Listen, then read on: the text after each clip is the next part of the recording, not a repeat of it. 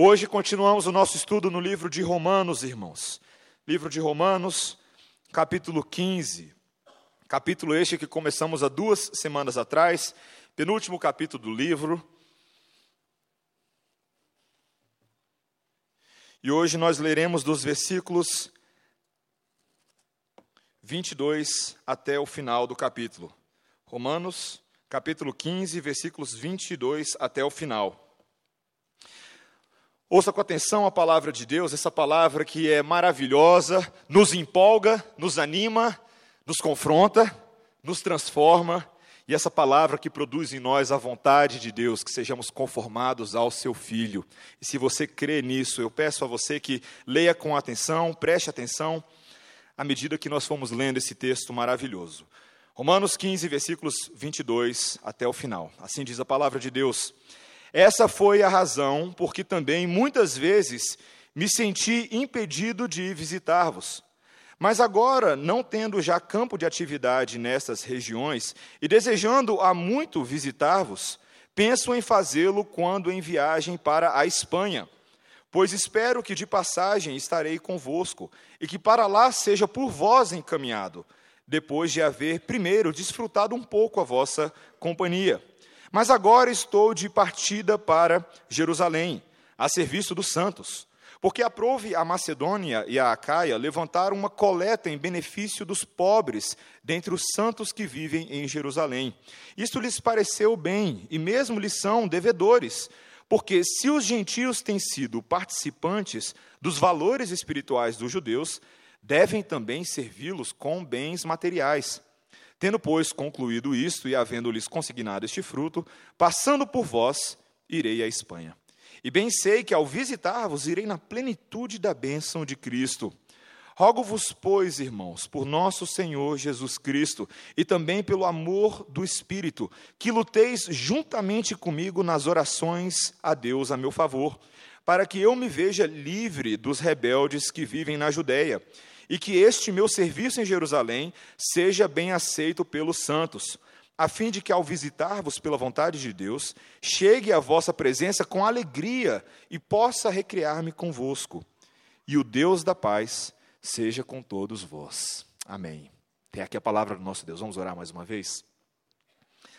Te louvamos e te agradecemos, Deus, porque todos os domingos que aqui nos reunimos, somos apresentados e expostos diante da tua palavra, palavra esta que não procede da boca de homens, nem de ideias elaboradas por ideologias terrenas, mas palavra esta que procede do próprio trono de Deus para esta igreja. E pedimos que o Senhor fale conosco por meio dela e por meio do teu Espírito, em nome de Jesus. Amém. Amém.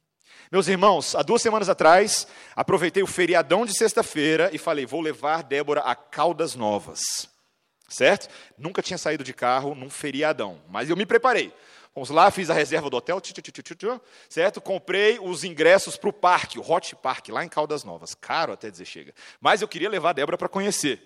E compramos todas as coisas, enchemos o carro de suprimentos, certo? Jujuba, chocolate, DVD para ir assistindo no laptop na viagem, e aquela bagunça toda. E lá vamos nós saindo quinta-feira à noite para aproveitar sexta-feira em Caldas Novas, com aquele trânsito maluco da cidade. Estávamos lá no trânsito e ali pela altura de Samambaia, de repente o meu carro.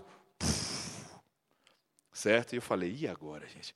Meu carro simplesmente apaga num trecho que alguns dos irmãos já sabem que o meu carro tende a apagar sempre no mesmo trecho. Eu não sei o que, que Deus está querendo me mostrar com isso.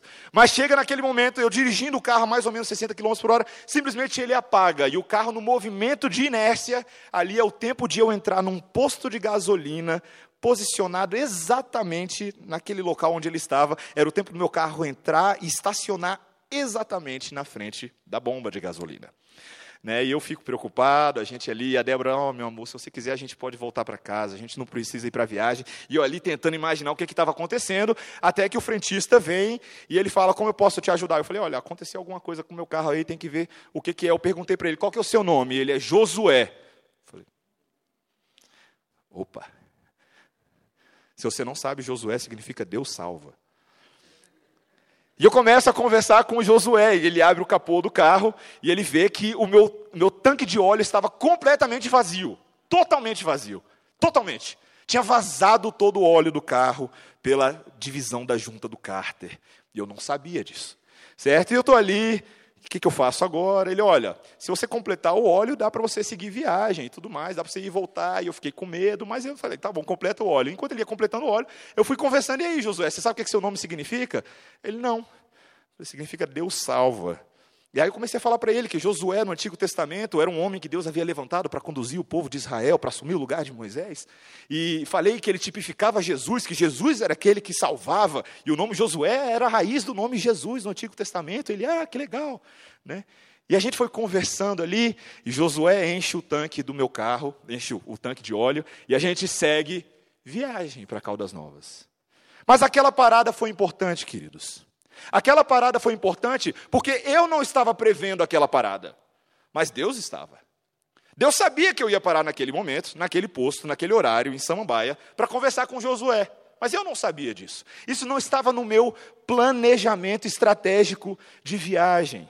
E quantas vezes, queridos, isso acontece com a gente? Quantas vezes a nossa vida está seguindo por um determinado rumo, num determinado planejamento, mas Deus decide bagunçar a nossa agenda. E ele bagunça os nossos horários e a nossa geografia. E ele mostra para a gente diversas vezes que a geografia, os horários e o planejamento dele importam mais do que os nossos. E de que ele tem uma forma de conduzir as nossas vidas que difere muitas vezes daquilo que a gente se prepara para fazer. Mas, queridos, esse texto de hoje mostra para a gente que nós devemos adequar o nosso planejamento estratégico ao planejamento de Deus para que nós possamos ser coparticipantes com Ele na obra de salvação de muitos perdidos. Esse é o que o texto está falando para a gente hoje. O apóstolo Paulo mostra através da sua própria experiência que ele também precisava adequar o seu planejamento estratégico àquilo que Deus estava fazendo. E assim como ele, nós devemos aprender tentando visualizar o plano maior de Deus, o plano superior de Deus. Nós veremos isso em três partes. Olha comigo a partir do versículo 1 nós veremos que Deus, que nós devemos participar no avanço do evangelho com a nossa hospitalidade e comunhão. Veja o que Paulo diz. Ele começa falando que essa foi a razão porque também muitas vezes me senti impedido de visitar-vos. E você pergunta, ok, qual é a razão? Porque ele começa com a palavra essa. E ele, ele falou sobre isso na semana passada, quando nós lemos o, o, a porção anterior do capítulo 15, quando ele descreve para os romanos, ele retoma o tema inicial do livro, que ele fala sobre o objetivo do ministério apostólico dele. Para que, que Paulo havia sido chamado por Deus?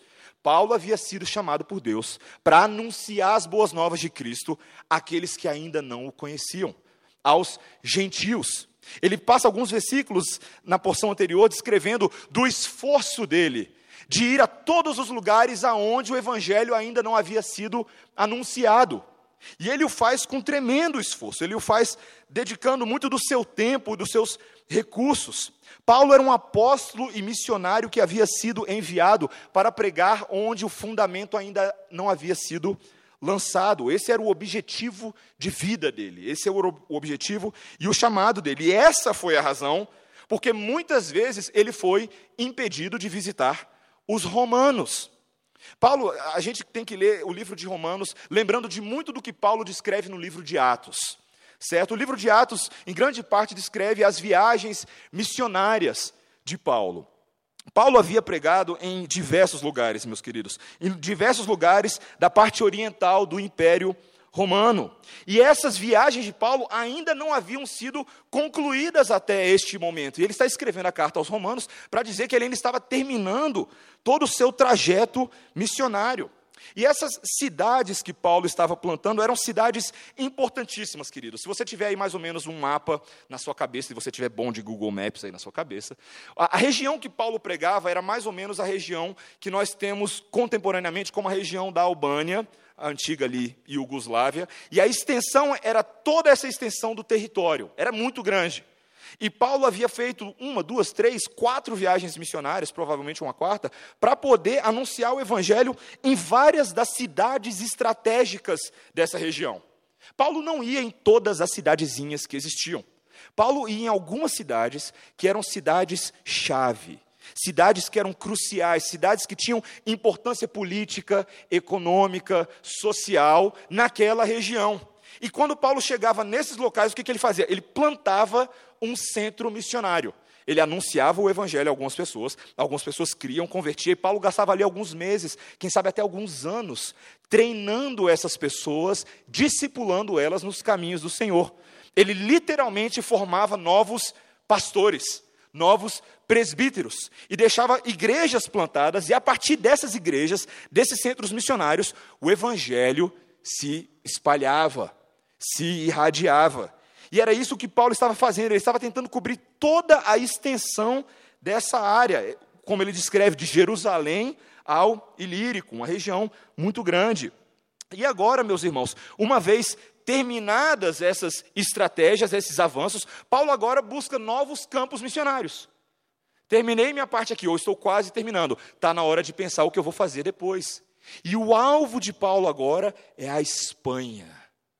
A Espanha, meus irmãos, era muito distante para o tipo de caminhada e locomoção que uma pessoa podia fazer naqueles dias. A Espanha representava essa extremidade ocidental do mundo antigo. Paulo já tinha feito tudo o que ele podia na parte oriental, estava na hora de ir para a extremidade ocidental, mostrando que a extensão da obra missionária dele era muito grande, meus amados, muito grande. Paulo não poupava esforços, meus, meus irmãos, para ir até onde fosse necessário, de acordo com as promessas de Deus. E é por isso, queridos, apenas para uma pequena aplicação, que você estranha quando chega um missionário na igreja e diz que ele se enfiou lá nos cabrobró de, de um país que você nunca ouviu falar. E muitas vezes a gente fica pensando, o que leva esse homem a ir para lá, ou essa mulher, ou essa família? E a motivação é a motivação de Paulo, meus amados. Nós muitas vezes precisamos sair do nosso casulo da nossa zona de conforto para anunciar o Evangelho a locais os quais nós sabemos que ainda não conhecem a Cristo. Vou dar uma notícia para você. O Brasil não surgiu cristão. O Evangelho não surgiu aqui. Jesus Cristo não nasceu em Brasília, Distrito Federal. O Evangelho é a mensagem distante que chegou até nós, ao longo de muitos anos, ao longo de missionários, pessoas que investiram, o tempo de virem até aqui e anunciarem para nós. No caso da igreja presbiteriana, nós temos Ashbel Green Simonton, que veio aqui em 1858. Um missionário novinho, novinho, novinho. Mas veio. Veio motivado pela necessidade e pela vontade de anunciar Cristo aonde ele ainda não era conhecido. Nós ouvimos também, na época da reforma, de que Calvino enviou missionários para virem ao Brasil, para falarem do Evangelho aqui. E assim eu e você estamos aqui hoje. Nós fomos alcançados por essa mensagem. Mas isso envolve esforço. No caso de Paulo, aqui é quase uma estratégia de war. Você já jogou war? Sabe quando você conquista aqueles territórios assim especiais que você sabe que você vai ganhar um jogo quando você conquistar? É o que Paulo estava fazendo. Paulo estrategicamente estava posicionando o evangelho em locais onde favoreceria a expansão das boas novas. E agora ele almejava ir para a Espanha, que era extremamente importante para o Império Romano. A Espanha, ela providenciava produtos de agricultura para o império, e além de ser a terra de origem de diversos escritores da cultura romana e de alguns imperadores até. Então a Espanha era esse foco de Paulo, mas isso não impedia o propósito dele de visitar os romanos. Lembre-se o que nós falamos na semana passada: Paulo não plantou a igreja de Roma diretamente. Ela foi um resultado indireto do trabalho dele com outros que estavam também ministrando o evangelho. Então ele desejava prosseguir para a Espanha, mas queria visitar os romanos, mesmo que fosse rapidinho. E era importante que ele, o fizesse, queridos. Roma era a capital do império. Roma era essa cidade importantíssima, de extrema influência, e era mais do que adequado do que Paulo conhecesse esse espaço e conhecesse esse local, e ali tivesse conhecimento e se juntasse aos irmãos. E é isso que ele fala, ele tinha vontade de visitar Roma, dar uma passadinha lá antes de seguir para Jerusalém. Perdão, para Espanha. A gente já chega em Jerusalém. Agora, tem duas características que você tem que notar do que Paulo desejava fazer em Roma. Primeira coisa que ele fala, olha o verso 29, dá uma olhadinha no que ele fala. Paulo diz que ele quer passar um tempo de descanso e encorajamento com esses irmãos. Ele diz: E bem sei que ao visitar-vos irei na plenitude da bênção de Cristo. Lá um pouquinho mais atrás, no verso 24, ele diz: Penso em fazê-lo quando em viagem para a Espanha, pois espero que de passagem estarei convosco e que para lá seja por vós encaminhado, depois de haver primeiro desfrutado um pouco da vossa companhia. E lá no versículo 32, lá na frente, ele fala: a fim de que ao visitar-vos pela vontade de Deus, chegue a vossa presença com alegria e possa recrear-me um pouco. Meus irmãos, Paulo queria passar um tempo com seus irmãos romanos. É simples assim. O texto fala de três coisas que ele queria fazer. Ele queria desfrutar a companhia deles, que é o que ele fala no versículo 25. Queria ter um tempo de alegria e recreação com os irmãos. E queria, dessa forma, ser encorajado por eles. Sabe, meus irmãos, muitas vezes a gente tende a pensar em pastores e missionários e evangelistas como homens que trabalham 24 horas por dia e que não descansam nunca. Mas, meus irmãos, eles são seres humanos que nem eu e você. E eles gostam de descansar. Eles gostam da companhia dos irmãos. Uma cena que eu nunca esqueço, e é uma ilustração que eu frequentemente compartilho, é que eu casei com a Débora, e a Débora é sobrinha do missionário Ronaldo Lidório. Um homem aqui há muitos anos eu admiro distantemente, não o conhecia pessoalmente, mas li as coisas que ele escrevia, gostava do trabalho que ele fazia na África, que ele fazia na Amazônia. E eu lembro que eu estava namorando com a Débora, comecei a namorar com ela em 2003, e quando era mais ou menos em 2005, eu lembro que um dia eu cheguei na casa da Débora, já dois anos namorando, e eu não sabia que o missionário Ronaldo Lidório estava visitando a família. Mas quando eu abro a porta de casa, ele está sentado no sofá com seus filhos, assistindo um seriado de comédia. E eles estão rindo de maneira despreocupada. E a sua esposa estava sentada na mesa com a minha sogra, tia Eudalva, conversando sobre coisas da vida. E aquela cena me chocou por um segundo. Falei, o que você está fazendo aí? Por que você não está trabalhando, conversando com indígena, fazendo qualquer coisa do tipo? Ele estava simplesmente, meus irmãos, descansando com a sua família e sendo reinvigorado naquele ambiente acolhedor. E aquilo me chocou um pouco, porque eu achava que alguém como ele não precisava fazer algo desse tipo. Mas era bom que ele estivesse ali com a sua família. Era bom que ele gastasse aquele tempo gostoso simplesmente conversando sobre coisas da vida. Sabe, meus irmãos, pastores, servos e presbíteros podem se beneficiar com um contato com os membros que vá além do relacionamento profissional de igreja, de gabinete. Frequentemente a minha esposa me pergunta se quando a gente vai sair com alguém da igreja à noite é de trabalho ou não.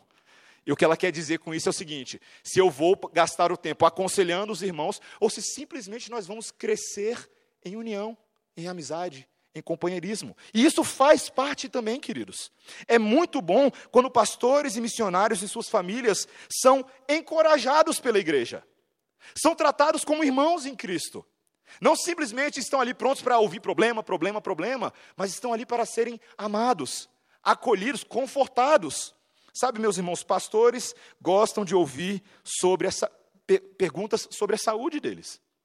Sobre se eles estão necessitando de algum auxílio na obra, e se eles estão passando por alguma necessidade na vida, e se as ovelhas podem se importar com ele dessa, dessa forma, da mesma maneira como eles se importam com as ovelhas diariamente e semanalmente. Isso faz parte do cuidado que nós temos por aqueles que cuidam de nós. Isso se aplica a pastores, missionários, presbíteros e todos aqueles que muitas vezes se desgastam pelo cuidado dos outros. Eles gostam de receber ligações, eles gostam de receber mensagens de encorajamento no celular, mensagens no mural do Facebook e coisas do tipo. São pessoas normais, pessoas que muitas vezes carecem dessa proximidade, desse contato humano. E Paulo queria simplesmente gastar um tempo com eles, gastar um tempo agradável. Essa é a primeira coisa que a gente queria ver, meus irmãos. Muitas vezes nós participamos ativamente da obra missionária com a nossa hospitalidade, com o nosso encorajamento, com o nosso carinho. E Paulo compreendia e necessitava disso, e ele apresenta isso de maneira muito clara. Mas a segunda maneira, meus irmãos, que nós devemos participar do avanço da obra é com o nosso sustento material. Veja o que Paulo diz no versículo 24. Ele diz: Penso em fazê-lo quando em viagem para a Espanha, pois espero que de passagem estarei convosco e que para lá seja por vós encaminhado. Essa é a palavra que ele usa. Essa palavra encaminhado, queridos, aqui no português a gente perdeu um pouquinho na tradução, mas é a ideia de ajuda. Uma palavra grega que era utilizada para conferir a ideia de assistência, de ajuda material, de provisão financeira. Paulo está escrevendo adiantadamente para os romanos, ele ainda não está lá, para dizer para eles: olha, eu estou chegando, eu estou indo aí para passar um tempo gostoso com vocês, mas também com a expectativa de que vocês me ajudem, de que vocês me enviem. Paulo tinha uma expectativa de que Roma se tornasse uma base missionária para o trabalho que ele iria fazer na Espanha. Ele via os irmãos romanos não apenas como alguém que conhecia as coisas que Paulo estava passando, mas como alguém que iria participar, como um grupo que iria participar ativamente do trabalho de Paulo, inclusive no envolvimento financeiro. Meus irmãos, não tem como negar. Quem entende o propósito e a missão de anunciar o evangelho em lugares que ele ainda não chegou, também compreende que o apoio de contribuição à locomoção desses missionários é importantíssimo. É importantíssimo que nós enviemos, não apenas com palavras, mas com nosso comprometimento total com eles.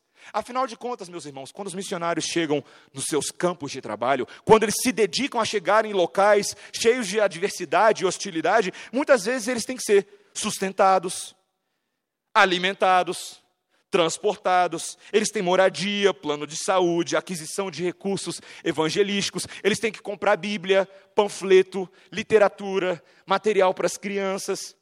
E muitas vezes a gente recebe o missionário e fala: vai na bênção esquecendo-nos de que eles têm tantas necessidades quanto nós temos para fazer isso que nós fazemos. E Paulo compreendia isso. Paulo entende isso tão bem, meus irmãos, que ele vai ilustrar essa realidade missionária com a viagenzinha curta que ele vai fazer antes de ir a Roma. Veja o que ele diz aí logo no versículo 24. Ele começa a falar de uma viagem a Jerusalém, uma viagem rapidinha que ele vai fazer. Versículo 25, perdão. Mas agora estou de partida para Jerusalém, a serviço dos santos, porque aprouve a Macedônia e a Acaia levantaram uma coleta em benefício dos pobres dentre os santos que vivem em Jerusalém. Paulo estava fazendo um intervalozinho na viagem dele para para passar em Jerusalém, para deixar uma oferta que ele recolheu entre os macedônios e os acaios. Nós temos que lembrar, meus irmãos, que a cidade de Jerusalém era uma cidade muito empobrecida nessa época. E, particularmente, os crentes, além da pobreza, enfrentavam outros desafios. O fato de eles serem uma minoria, o fato de eles serem perseguidos. E Paulo queria contribuir com o sustento dessas pessoas de Jerusalém, a partir da oferta que ele recolheu. Agora, o que me chama muito a atenção nesse texto, meus irmãos, é o que motiva Paulo a fazer isso. Por que, que Paulo vai mudar um pouco o percurso da viagem dele para ajudar esse pessoal de Jerusalém? Será que eles não poderiam procurar outras maneiras de levantar recursos? Será que eles não poderiam depender de outras pessoas? Mas a justificativa de Paulo é especial, queridos. Veja o versículo 26. Olha o que Paulo diz. Paulo diz: porque aprove a Macedônia e a Caia levantaram uma coleta em benefício dos pobres, dentre os santos que vivem em Jerusalém. Isso lhes pareceu bem, e mesmo lhes são devedores. Porque se os gentios têm sido participantes dos valores espirituais dos judeus, devem também servi-los com bens materiais. Meus irmãos, Paulo está falando de um princípio fantástico nas Escrituras um débito que nós temos, um débito do qual ele tem falado exaustivamente na carta aos Romanos. O débito que os cristãos gentios devem aos seus irmãos judeus em Cristo, por meio de quem Deus os conduziu ao Evangelho. É interessante, meus irmãos, que essa era uma relação de mão dupla, era uma via de mão dupla. Não era apenas os judeus que falavam e anunciavam as coisas maravilhosas, as heranças e promessas que eles receberam da antiga aliança, mas agora os gentios eram coparticipantes nessas obras, nessa obra. Paulo via isso mais do que uma mera caridade nessa dádiva. Era um dever dos gentios, uma obrigação solene da parte dos gentios em face do privilégio de terem sido enxertados na oliveira de Deus, como nós lemos lá no capítulo 11. Paulo entendia, meus irmãos, que havia um princípio maravilhoso aqui. Um princípio de que aqueles que recebem bênçãos espirituais devem repartilhar suas bênçãos materiais. Ele fala disso em outros locais. Por exemplo, ele fala disso em Gálatas 6,6, como um princípio para a vida cristã. Ele diz: aquele que está sendo instruído na palavra, faça participante de todas as coisas boas aquele que o instrui. A ideia, meus irmãos, é que aqueles que se dedicam, aqueles que se dedicam em termos de tempo, em termos de esforço, a anunciar o Evangelho, gastam integralmente o seu tempo, devem ser sustentados por aqueles que recebem essa palavra. E vai aí para você um princípio do dízimo. É assim que funciona o dízimo. Muitas pessoas vêm para mim e falam assim, pastor, mas eu não vejo nada sobre dízimo no Novo Testamento. Está aqui. Dízimo, meus irmãos, é uma obrigação, muito mais do que uma obrigação apenas institucional, mas um constrangimento espiritual que nós temos de participar naquilo que Deus fez por nós, por meio das pessoas que nos apresentaram o Evangelho. Nós sustentamos os missionários, porque se não fosse por eles, meus irmãos, provavelmente você não estaria aqui. Se Deus não tivesse capacitado, treinado e encorajado homens a saírem da sua zona de conforto, onde quer que ela seja, para vir até aqui e falar para mim e para você dessa mensagem que hoje nos alegra, que nos dá esperança, que nos dá vida, eu e você não estaríamos aqui se não fosse assim. E por isso, meus irmãos, não deve ser um fardo para nós, não deve ser apenas um dever, mas uma alegria. Uma alegria participar na vida desses irmãos. Hoje nós temos missionários que a igreja presbiteriana semear ajuda com o sustento. Irmãos que de uma certa maneira foram enviados por nós, por participarmos com eles dessa obra missionária. Nós temos os nossos irmãos Aurélio e Letícia, Patrick Scherrer, nós temos o Montenegro, o João Petrecelli, nós temos outros missionários que são colegas fraternos dessa comunidade, o missionário Barbosinha, Ronaldo Lidório e tantos outros, o Fábio Ribas, alguns que já até passaram por esse púlpito. E a nossa alegria, meus irmãos, não é que eles sejam desconhecidos nossos, mas próximos a nós por meio da nossa participação na vida deles, por meio da nossa colaboração. E isso é algo belo, meus irmãos. Essa é a nossa alegria. Sabe, eu, eu posso falar isso e eu tenho que me segurar para não me emocionar muito, mas eu morei quatro anos nos Estados Unidos para fazer meu seminário. E nesses quatro anos, meus irmãos, eu fui sustentado por doadores. Eu tinha meu emprego no Brasil, Débora tinha o emprego dela no Brasil, mas nós queríamos estudar lá fora, por recomendação do missionário Ronaldo Lidório. Eu falei, ok, eu quero ir, mas como que eu vou? Arranja doadores. Irmãos que estejam dispostos a te sustentar por quatro anos da sua vida. Baita compromisso, meus irmãos. E nem todo mundo me ajudava com cinco mil reais por mês. Na verdade, não tem ninguém que me ajudava com cinco mil reais por mês. Alguns ajudavam com 50. Outros ajudavam com 100. E foi uma bênção, meus irmãos. Por quê? Porque eles possibilitaram que eu tivesse acesso a uma boa educação teológica para com isso servir a igreja do Senhor. E eles o fizeram de maneira fiel durante quatro anos. Fiel.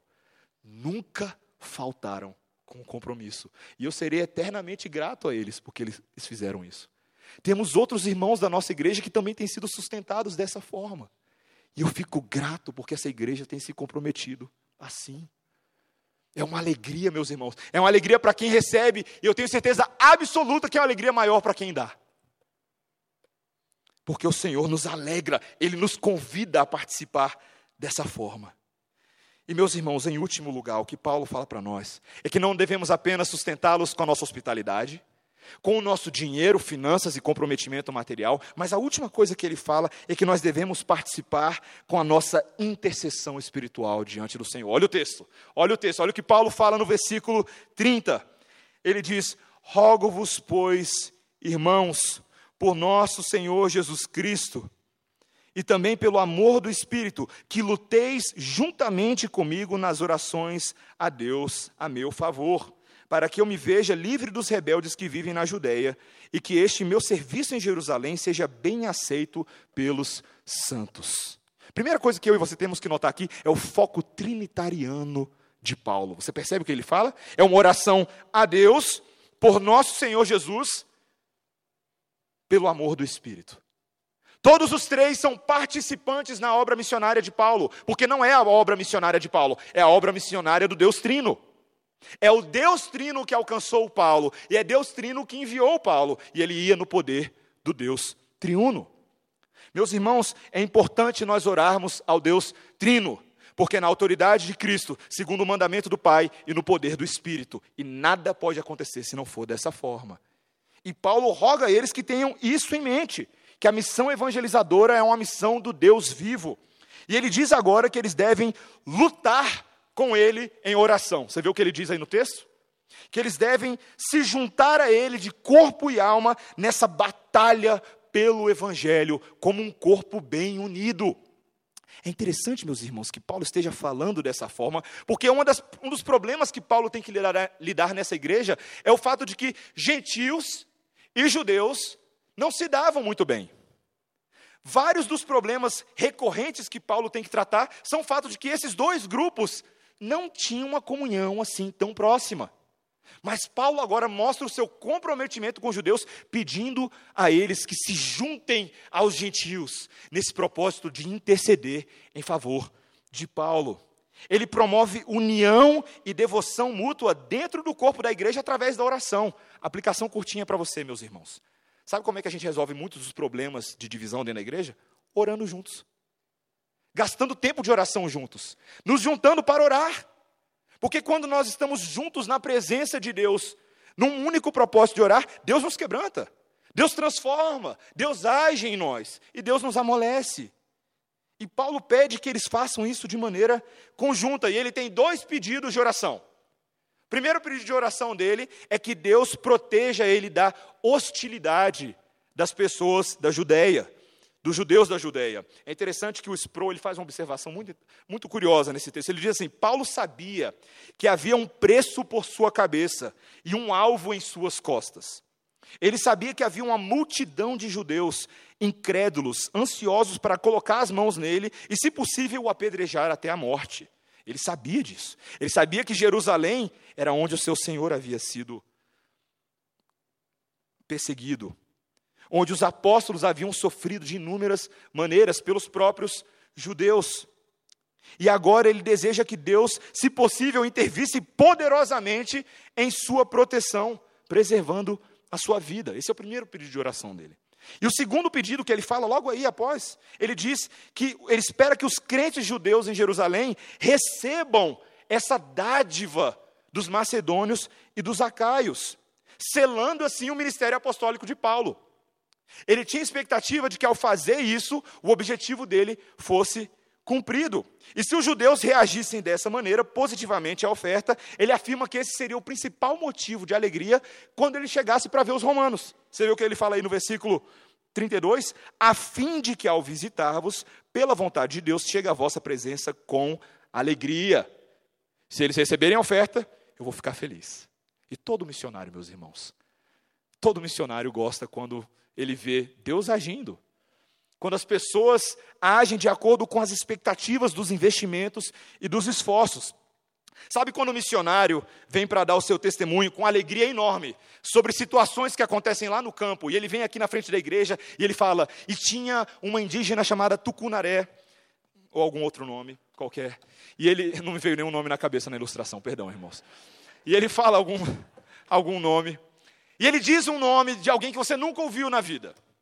E ele começa a dizer que essa mulher saía da escola e ela andava 12 quilômetros por dia para levar os filhos na outra escola. E no culto no domingo ela andava três horas. E você ouve aquelas histórias e fala assim: ótimo, que maravilha, mas não tem nada a ver comigo. Mas, meus irmãos, essas histórias, esses causos, essas conversões, essas pessoas desconhecidas se tornam bem mais interessantes para nós quando eu e você participamos ativamente em oração por elas. Quando nós temos a prática na igreja de acompanhar a vida dos nossos missionários, de saber o que está acontecendo com eles, quando eles enviam um informativo missionário todo mês, e você vai lá e lê o que está acontecendo. E você fica sabendo quem é o chefe da tribo. E você fica sabendo quem é o feiticeiro que está dando trabalho. E você fica sabendo que a, a FUNAI está impedindo o avanço dos missionários. E você fica sabendo que existem inúmeros empecilhos, mas Deus está fazendo a obra. E você participa com eles disso, por meio da sua oração, quando você traz o pedido de oração para o grupo familiar, para o cultinho com as crianças, quando você fala para o seu filho, hoje nós vamos orar pelo João Petrecelli, porque o João Petrecelli está lá cuidando de pessoas para que elas sejam salvas. Você se é beneficiado quando você, antes de dormir com a sua esposa, você fala: hoje nós vamos orar pelo Aurélio e pela Letícia, para que Deus cuide da gravidez dela e que lá naquele ambiente hostil o bebê possa ser formado com alegria. Quando nós participamos assim, meus irmãos, nós não temos esse distanciamento geográfico como um grande empecilho para o avanço da obra, mas nós somos conectados por meio do Deus soberano que tudo vê e em todos os lugares age. Essa era a expectativa de Paulo, que eles entendessem isso, e nos faz avaliar os nossos pedidos de oração. Como é que você ora pela obra missionária? Será que muitas vezes a gente ora de maneira genérica? Deus abençoa fulano de tal, nem sei onde ele está. Deus abençoa cicrano de tal. Mas, meus irmãos, Paulo incentiva a igreja romana a orar de maneira estratégica personalizada, específica, detalhada, para que o avanço da obra fosse abençoado. Será que quando nós oramos pela obra do Senhor, nós temos esse nível de especificidade que corresponde à nossa avaliação do contexto cultural, social e espiritual em Brasília, por exemplo? Quando você ora para que Deus te use na cidade de Brasília, você ora como alguém com conhecimento de causa, alguém que entende as possibilidades, as portas que se abrem e se fecham para o Evangelho, alguém que intercede para que Deus haja poderosamente na proteção dos seus servos, para que Deus haja poderosamente no momento em que você ou outros anunciarem o Evangelho, as pessoas recebam o Evangelho, acolham no coração. Meus irmãos, isso era um componente importantíssimo do trabalho de Paulo. E quando ele encerra o texto, dando essa bênção final, essa bênção está encapsulada do envio missionário de Paulo para esses irmãos romanos. Veja que muitas vezes, quando nós lemos o versículo 33, veja comigo, ele diz: E o Deus da paz seja com todos vós. Amém. E a gente acha que Paulo simplesmente está dando uma bênção. Uma bênção final, porque é muito bonito dar uma bênção final. Não, meus irmãos. As palavras de Paulo aqui se assemelham muito às palavras de Jesus no término da grande comissão. Quando ele diz: E eis que estarei convosco todos os dias, até o fim do século. Após Jesus dizer para eles: Ide por todo mundo, pregai o evangelho a toda criatura, Jesus diz: Eu estarei com vocês quando vocês forem. E agora ele encerra, falando de maneira muito semelhante, ele diz: O Deus da paz seja com vocês. Paulo sabia que os irmãos de Roma não iam sair de Roma para ir com ele à Espanha. Mas, meus irmãos, eles estavam sim sendo enviados enviados a orar, enviados a contribuir, enviados a acolher missionários. E eles eram participantes da obra missionária. E eles podiam ter a certeza, meus irmãos, que o Deus da paz seja com o povo de Deus por onde quer que eles forem, para onde quer que o dinheiro deles forem, para onde quer que as orações deles forem dirigidas. Que o Deus da paz nos acompanhe. A obra missionária, meus irmãos, só pode ser feita se o nosso planejamento for guiado pelo Deus da paz. O Deus que tudo sabe. Se Paulo chegou à Espanha, meus irmãos, nós realmente não sabemos. A palavra de Deus não registra em nenhum momento se Paulo de fato chegou à Espanha, e os estudiosos são até divididos se ele conseguiu chegar lá ou não. Mas nós sabemos que ele chegou a Roma. Paulo chegou a Roma. Só que Paulo chegou a Roma de uma maneira muito diferente do que ele esperava. Deus respondeu à oração de Paulo de uma maneira diferente. Quando ele chega na Judéia, ele entra em conflito. Os homens querem apedrejá-lo. E depois ele teve conflito com os romanos. Teve sérios apuros. E quando a gente olha no final do livro de Atos, Paulo vai para Roma como um preso, algemado. Um pouco diferente da maneira como ele esperava, mas exatamente como Deus queria.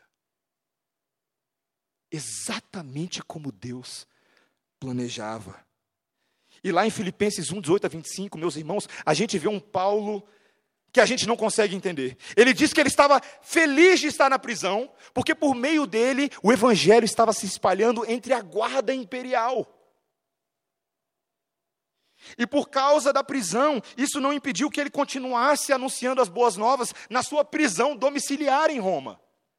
Se você olhar depois lá no capítulo 28 de Atos, você vê que Paulo marcava com os judeus para eles irem lá, para ele poder apresentar o evangelho. E lá no livro de Atos, meus irmãos, no capítulo 28, no versículo 20, Paulo diz aos judeus: Foi por isso que vos chamei para vos ver e falar, porque é pela esperança de Israel que estou preso com esta cadeia. Meus irmãos, aquela alegria que Paulo falou que ia ter em Roma, ele teve.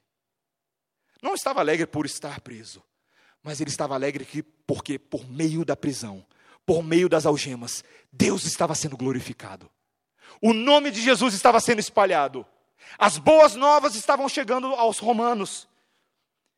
E o planejamento estratégico de Deus estava funcionando.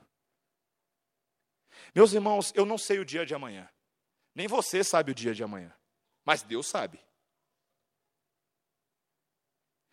Deus te salvou não para que você conheça todas as coisas do futuro daqui para frente, mas para que você viva de tal maneira confiante nos planos dele, que para onde quer que ele te levar, na escola que ele te colocar, no trabalho ou no emprego que ele te puser, na família que ele te situar, você fale de Jesus Cristo ousadamente. Você não tenha medo, que as algemas dessa vida não sejam empecilho para a proclamação. Que você fale com alegria, que você fale com gozo, e mesmo que você pare num posto em Samambaia, quinta-feira à noite, oito e meia, que você fale para Josué que Deus salva. Mesmo que Deus te coloque em situações completamente inesperadas, você entenda que quem te colocou ali foi Deus, para que você seja sal da terra e luz do mundo. Não é fácil, meus irmãos. Mas nós devemos pregar o reino de Deus com toda intrepidez e sem impedimento algum, ensinando as coisas referentes ao Senhor Jesus Cristo, como Paulo fala no último versículo de Atos. Essa era a alegria dele, meus irmãos. E essa deve ser a nossa alegria também, para a glória de Deus. Vamos orar.